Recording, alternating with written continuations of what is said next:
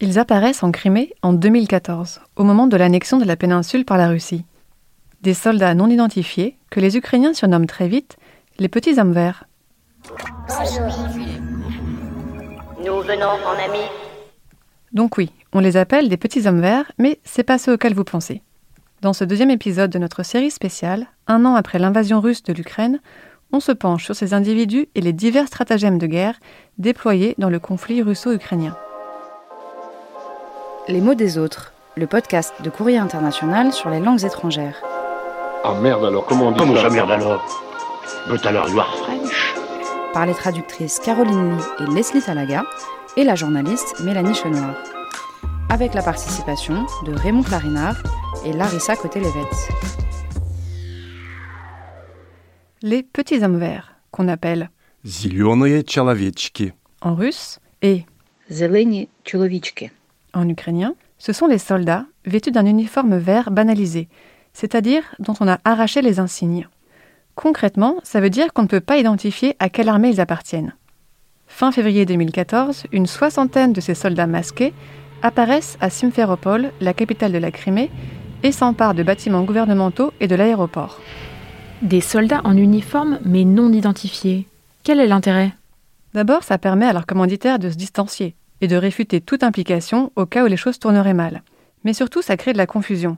Dans un premier temps, les petits hommes verts tentent de se faire passer pour des Criméens séparatistes pro-russes. Je dis bien tentent, parce que sur place, leurs armes et équipements, russes, lèvent assez rapidement le doute. Sans oublier qu'ils parlent russe. Ah oui, des types qui parlent russe, portent des armes russes et disent ne pas être des soldats russes? Vous nous prenez vraiment pour des bigorneaux. hein. C'est le moins qu'on puisse dire. Sur le terrain, donc, les Criméens ne sont pas dupes.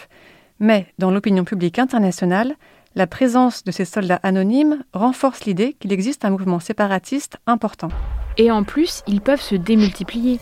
Comme on ne peut pas les identifier par bataillon ou régiment, un même groupe peut facilement se faire filmer à plusieurs endroits différents. Et tout d'un coup, on a l'impression d'une mobilisation massive. Voilà. Et pendant ce temps-là, tant que le Kremlin nie catégoriquement toute présence militaire en Crimée, il est difficile pour une capitale étrangère de parler d'invasion. En l'occurrence, il faudra attendre le mois d'avril pour que Poutine reconnaisse qu'il s'agissait bien de soldats russes. Deux mois plus tard quand même. Entre-temps, les Russes ont pu prendre le contrôle effectif de la péninsule, organiser un référendum pour justifier le rattachement de la Crimée, et l'affaire est pliée. Il devient concrètement trop dangereux et trop coûteux de les déloger de Crimée, à moins de risquer la guerre ouverte. Et ça, personne ne le souhaite dans la communauté internationale. Bref, les petits hommes verts ont évidemment joué un rôle opérationnel dans l'annexion de la Crimée, en préparant le terrain pour l'armée russe. Mais c'est surtout dans la bataille de l'image qu'ils ont été utiles. Ah, la bataille de l'image, la guerre psychologique, psyops en anglais. Il faut dire qu'avec la guerre froide, la Russie a accumulé une longue expérience en matière d'opérations de manipulation. À l'époque, c'est ce qu'on appelle pudiquement des mesures actives, ou Активные мероприятия. en russe. Ça recouvre toute action menée par des agents soviétiques pour influer sur les événements mondiaux au niveau géopolitique, économique, militaire, idéologique, etc. Enfin, en la matière, il faut aussi rappeler que les Russes sont loin d'être les seuls à recourir à ces méthodes. À peu près tous les pays du monde pratiquent l'espionnage et la propagande. Absolument.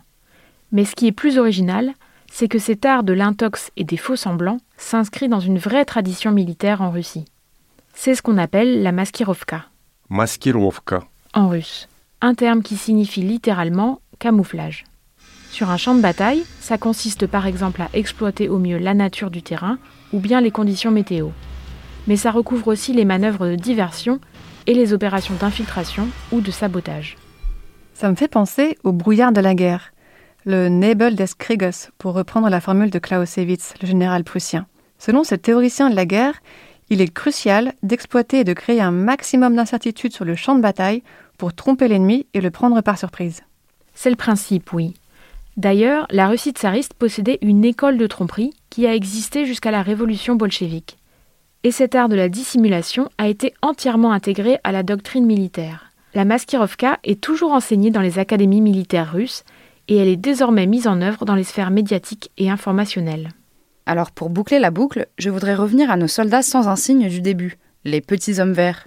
Dans les médias russes, ils sont appelés Вежливые люди. qui signifie gens polis, peut-être en référence à leur discrétion. Tu me diras, la discrétion, c'est probablement une qualité essentielle pour des hommes en pleine opération d'infiltration. Oui, mais après l'annexion de la Crimée, les Ukrainiens leur trouvent un nouveau surnom, les orques, ou Orque. en ukrainien, comme les créatures malfaisantes que décrit Tolkien dans Les Seigneurs des Anneaux. Une manière de dénoncer les pillages, les viols et actes de violence envers les populations civiles observés sur le territoire ukrainien. Très évocateur, les orques, en effet. Et dans l'esprit des Ukrainiens, l'affrontement entre Sauron, seigneur du sinistre royaume de Mordor, et les hobbits, issus d'une paisible contrée agricole, colle parfaitement au conflit actuel. Aujourd'hui, on entend même des responsables officiels faire ce parallèle, comme le ministre ukrainien de la Défense quand il déclare que ses troupes, je cite, tiendront bon face aux assauts du Mordor, c'est-à-dire la Russie. Ces dénominations rendent bien compte de la dimension épique de cette guerre. Ce n'est pas seulement une dispute territoriale. De part et d'autre, ça prend la dimension d'un combat du bien contre le mal. C'est ce que l'on voit à travers les mots employés des deux côtés. Car la bataille se livre aussi avec des armes intellectuelles et des argumentaires, qui seront l'objet de notre prochain épisode.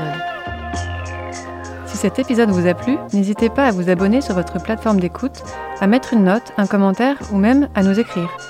Retrouvez sur le site de Courrier International tous nos articles, cartes, vidéos et récaps sur ces 12 mois de guerre en Ukraine.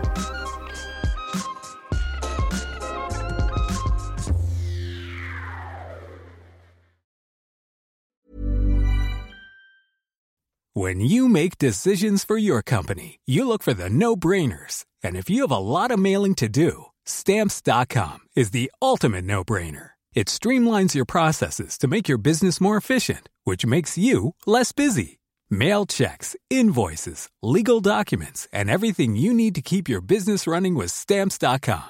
Seamlessly connect with every major marketplace and shopping cart. Schedule package pickups and see your cheapest and fastest shipping options from different carriers with rates up to 89% off USPS and UPS rates. And with the stamps.com mobile app, you can take care of mailing and shipping wherever you are. Make the same no-brainer decision as over 1 million other businesses with stamps.com. Sign up with code program for a 4-week trial plus free postage and a free digital scale. No long-term commitments or contracts.